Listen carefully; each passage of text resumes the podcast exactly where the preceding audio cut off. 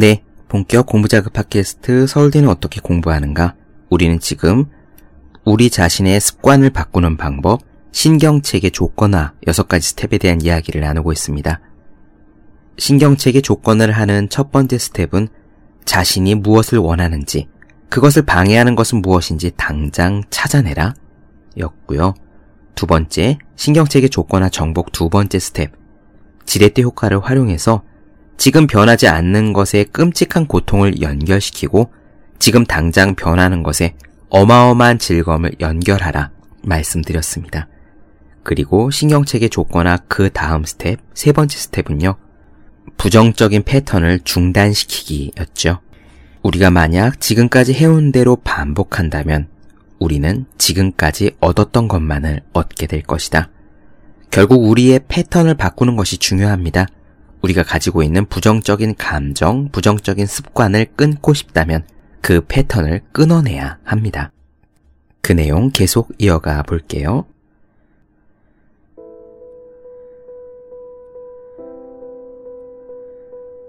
어떤 사람의 패턴을 중단시키는 가장 좋은 방법은요, 그들이 예상치 못했던 일, 즉 그들이 경험했던 것과는 아주 다른 일을 하는 것이라고 합니다.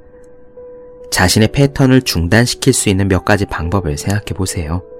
흔히 겪는 좌절감, 우울감, 압도당하는 느낌 같은 일종의 패턴들을 중단시킬 수 있는 재미있는 방법들이 뭐가 있을까요? 만일 계속 과식하는 습관을 중단하고 싶다면 좋은 방법이 한 가지 있습니다. 실천만 할 수 있다면 틀림없이 효과가 있을 것이라고 앤서니 라빈스는 장담합니다.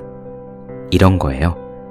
식당에서 자신이 과식한다는 것을 알아차린 순간 벌떡 일어나 방 한가운데로 가서 자신이 조금 전까지 앉아 있었던 빈자리를 가리키며 "이 돼지 새끼야" 라고 있는 힘껏 외치는 겁니다. 정말로 이런 행동을 공공장소에서 2~3번 할 수 있다면 더 이상 절대로 과식하지 않을 거라고 앤서니 라빈스는 장담합니다. 여러분은 이 행동에 이미 아주 큰 고통을 연결시키고 있을 것이기 때문이죠. 공공장소에서의 창피함, 당황스러움, 그 경험이 뇌 속에 확실히 뿌리박힐 것입니다. 이런 식으로 자신이 지금까지 해온 패턴을 깨는 방법이 과감할수록 효과는 더욱 커진다고 합니다. 이렇게 습관적인 패턴을 깨는데 가장 중요한 핵심은요, 그 행동이 일어나자마자 즉시 해야 한다는 것이래요. 다시 한번 말하지만 어떤 사람의 패턴도 그것을 여러 번 중단시키고 다른 패턴으로, 지금까지 경험하지 못했던 새로운 패턴으로 바꾸면 거의 모든 습관을 변화시킬 수 있다고 합니다. 또 앤서니 라빈스는 이렇게 덧붙여요. 패턴을 깨는 또 한 가지 괜찮은 방법이 있다. 그것은 그냥 그 습관을 딱 중지하는 것이다. 만일 어떤 습관적인 패턴을 더 이상 하지 않는다면 그 신경회로는 점차 약해질 것이다.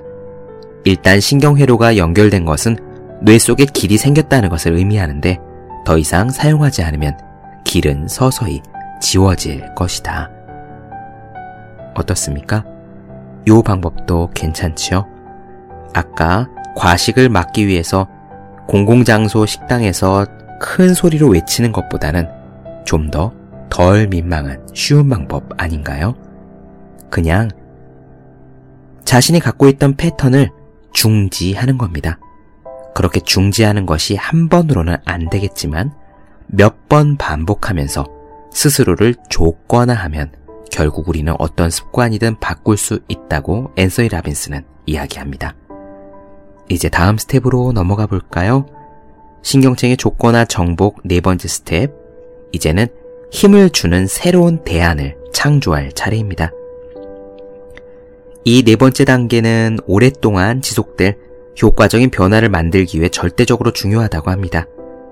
대부분의 사람들이 변화를 시도하다가 중단하거나 실패하는 가장 큰 원인은 고통에서 벗어나고 즐거움을 주는 새로운 대안을 찾지 못했기 때문이래요. 과거의 행동 패턴이 깨지고 난 뒤에 우리의 뇌는 자동적으로요, 자신이 원하는 감정을 줄 수 있는 대안을 찾는다고 합니다. 이런 이유로 인해 많은 사람들이 담배를 끊고 나서 살이 찌는 거죠. 그들의 뇌는 같은 정도의 즐거움을 줄 수 있는 새로운 방법을 찾는 건데요. 그 방법이 많은 양의 음식을 먹는 것이기 때문입니다. 중요한 것은요, 이렇게 새로운 행동이나 감정을 선택할 때 그것을 무작위로 받아들이는 것이 아니라 의식적으로 선택하는 것입니다. 낸시 만이라는 학자가 있었습니다. 그는요, 마약 중독자들이 치료 과정에서 어느 정도 회복되는지를 평가하기 위한 연구를 진행했대요. 그 연구에서 행동 대안을 갖는 것이 아주 큰 역할을 한다는 것을 밝혀냈습니다. 그의 첫 번째 조사 대상은요, 사법제도, 즉 처벌과 같은 외부 압력에 의해서 마약을 끊도록 한 그룹이었습니다. 외부적인 압력은 사실 오랫동안 지속적인 효과를 발휘하기 힘들지요. 이 첫 번째 그룹에 속했던 사람들은 외부 압력이 사라지자마자 다시 과거로 돌아갔습니다. 두 번째 그룹은요, 진정으로 마약을 끊겠다고 내심 결심한 그룹이었습니다. 그들의 지렛대는 내부적인 것이었죠. 그들의 행동 변화가 훨씬 더 오래 지속되긴 했는데 오래 간 사람은 2년 정도 마약을 완전히 끊었다고 합니다. 하지만 마약에 다시 손대게 만든 것은 그들이 받았던 엄청난 스트레스였대요. 그들은 큰 스트레스를 받았을 때 종종 고통을 피하고 즐거움을 찾기 위해 마약을 복용하던 습관으로 돌아가곤 했습니다. 담배를 오래 끊었다가도 스트레스를 많이 받으면은 불쑥 담뱃갑을 찾고 그렇게 다시 담배를 피기 시작하는 것과 똑같네요. 왜 그렇게 해야 했을까요? 그들은 과거의 신경회로를 대체할 대안, 즉 스트레스를 받았을 때 무언가를 할 그 대안이 없었던 겁니다. 마지막 세 번째 그룹은요, 마약을 통해 얻을 수 있었던 것보다 더 기분 좋게 해줄 수 있는 새로운 것들을 찾은 그룹이었습니다. 많은 사람들이 애인과 깊고 충만한 관계를 갖거나 영적인 각성을 하게 되었고, 또 어떤 사람들은 열정적으로 일할 수 있는 직장을 가졌습니다. 결과적으로 많은 사람들이 이런 경우에 마약에 다시 손을 대지 않았고, 대다수가 평균 8년 이상 그 상태를 유지했대요. 이 연구에서 알 수 있듯이 우리가 새로운 습관을 만든 다음에는 기존의 행동을 대체할 수 있는 대안을 갖는 것, 우리에게 즐거움을 줄 수 있는 대안을 갖는 것이 굉장한 도움이 되고 중요하다는 사실을 알 수가 있겠습니다. 이제 다섯 번째 스텝으로 넘어갑시다. 신경체계를 조건화하는 다섯 번째 스텝. 이번에는요, 새로운 패턴이 안정될 때까지 지속적으로 조건화하는 겁니다. 조건화란 일단 만들어낸 변화를 오랫동안 지속되도록 확실하게 해주는 방법이라고 했습니다. 어떤 것을 조건화시키는 가장 간단한 방법은요, 그것이 뇌 안에서 신경회로로 자리 잡을 때까지 무조건 반복하는 거죠. 어떤 습관이건 행동이건 간에 반복하면 됩니다. 만일 우리에게 도움이 되는 어떤 대안을 발견했으면요, 그 방법이 고통을 없애주고 즐거움을 빨리 얻게 된다는 것을 확인할 때까지 그것을 반복하면 됩니다. 만약 반복하기가 어렵다면 이것도 괜찮다고 하네요. 앤서니 라빈스는 조언합니다. 그 대안을 계속 실천하는 상상을 하는 것. 그렇게 상상을 하면은요, 우리의 뇌는 원하는 결과를 생산해주는 새로운 방법으로 꾸준히 회로를 연결하기 시작할 거랍니다. 이렇게 하지 않으면 다시 과거의 행동 패턴으로 쉽게 돌아가는 것이죠. 사실 우리의 뇌는 우리가 생생하게 상상하는 것과 실제로 경험한 것의 차이를 구분할 수 없다고 합니다. 이거는 여러 차례 밝혀진 사실이기도 하지요. 조건화가 일단 되고 나면은요, 우리의 뇌는 자연히 이 새로운 길을 따라 여행하게 됩니다. 혹시 과거의 습관적인 상황을 다시 접할 수도 있겠지만 어렵지 않게 통과할 수 있죠. 그렇게 많이 반복하다 보면 과거의 상황으로 다시 빠져드는 것이 오히려 힘들게 될 겁니다. 다시 한번 이야기해 봅시다. 조건화를 하기 위해서 뇌 안에서 신경회로로 자리 잡을 때까지 그 대한 행동을 반복하는 것. 만일 실제로 반복하기에 어떤 물리적인 한계가 있다면 그것을 실천하는 상상이라도 자주 많이 하는 것. 이렇게 반복을 한 다음에 어떻게 해야 되는지 계속 이어가 볼게요. 다음 단계는 새로운 행동을 강화시킬 계획을 세우는 거랍니다. 그것을 성공했을 때 자신에게 어떤 보상을 줄 것인가에 대한 계획입니다. 담배를 완전히 끊고 1년 뒤에 보상을 줄 생각을 하지 맙시다. 그저 담배를 지금 피고 싶은데 딱 참은 그 직후에 바로 보상하는 겁니다. 맛있는 음식을 먹지 않고 밀어냈을 때 그 순간 바로 자신의 어깨를 두드리며 칭찬하는 식입니다. 1년에 단기 목표나 중기 목표를 세운 다음에 하나씩 달성될 때마다 바로바로 자신에게 보상하는 것이 중요합니다. 만일 여러분이 우울증에 빠져 있다면요, 어떻게 지내세요? 라고 다른 사람들이 물었을 때 의식적으로 환하게 웃으며 네, 아주 잘 지내고 있어요 라고 대답할 때마다 그 즉시 자신에게 보상하는 것이 좋습니다. 결국 타이밍이 중요한 거예요. 적절한 타이밍은 효과적인 조건화를 위해 절대적으로 중요합니다.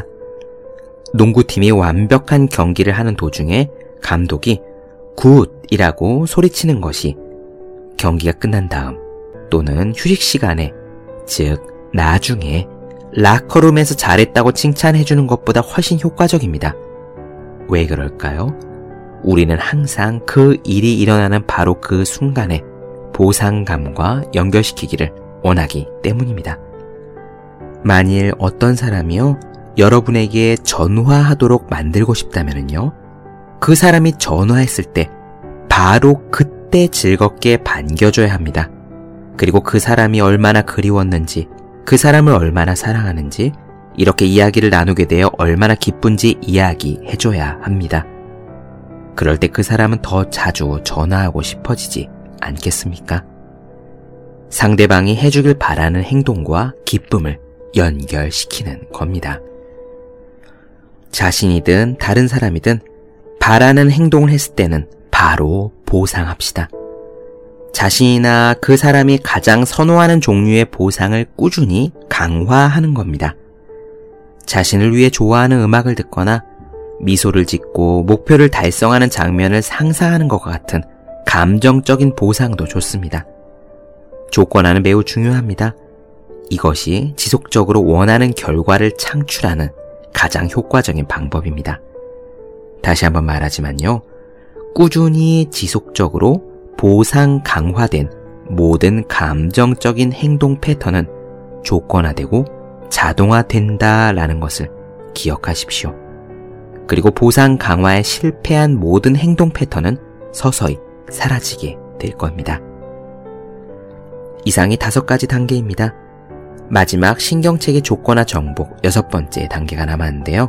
마지막 스텝은 이거예요. 시험하라.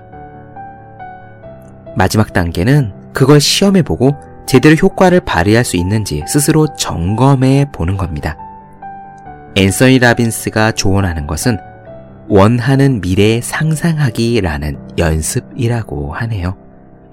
만약 중압감을 느낄 때마다 담배를 피우고 싶은 충동이 아직도 일어난다면요, 그런 상황에서 담배를 태우는 대신에 책을 읽거나 조깅을 하는 등 더 바람직한 행동을 하고 싶어하는 자신의 모습을 상상하는 겁니다. 과거의 감정이나 행동을 일으켰던 동일한 자극을 상상하고 이젠 그런 상황에서도 새로운 행동이 자동적으로 일어나는 것을 확실하게 느끼게 된다면 이 새로운 패턴이 앞으로도 우리 행동을 이끌어줄 것입니다. 다시 한번 요약해볼까요? 우리 삶을 바꾸는 방법, 신경체계 조건화를 정복하는 6가지 스텝입니다. 이 6가지를 체계적으로 다 따라하셔도 좋고 이 중에 몇 가지 여러분들에게 효과가 있겠다라고 마음이 확 동하는 것을 당장 시작해도 좋습니다. 다시 한번 천천히 읽어드릴게요. 첫 번째, 자신이 무엇을 원하는지, 그것을 방해하는 것은 무엇인지 당장 찾아내 보라. 두 번째, 지렛대 효과를 활용해서 지금 당장 변하지 않는 것에 끔찍한 고통을 연결시키고 지금 당장 변하는 것에 어마어마한 즐거움을 연결하라. 세 번째, 부정적인 패턴, 습관이든 감정이든 부정적인 패턴을 중단시켜라. 네 번째, 그 행동을 중단시킨 다음에 그것을 대체할 수 있을 만한 행동 대안을 만들어내라. 다섯 번째, 그렇게 만들어낸 새로운 패턴이 안정될 때까지 지속적으로 조건화하라. 조건화는 반복을 하면 되는데 실질적으로 반복을 해도 좋고 상상으로 계속 반복해도 효과적이다.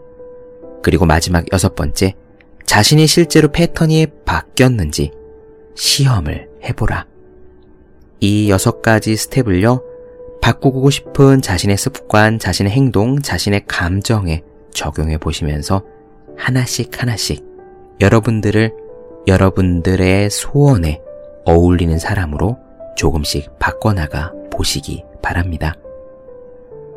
무엇이든 반복하면 우리의 머릿속에는 길이 생기고 무엇이든 하지 않으면 우리 머릿속에 있던 길은 흐려지게 되어 있습니다. 오늘 나눠드린 이야기에서 재미있는 것은요, 그것을 직접 해도 좋고 그게 어렵다면 그냥 머릿속으로 바뀐 행동을 하는 상상만 하는 것도 도움이 된다고 하는 것, 이 부분이 특히 흥미로웠네요.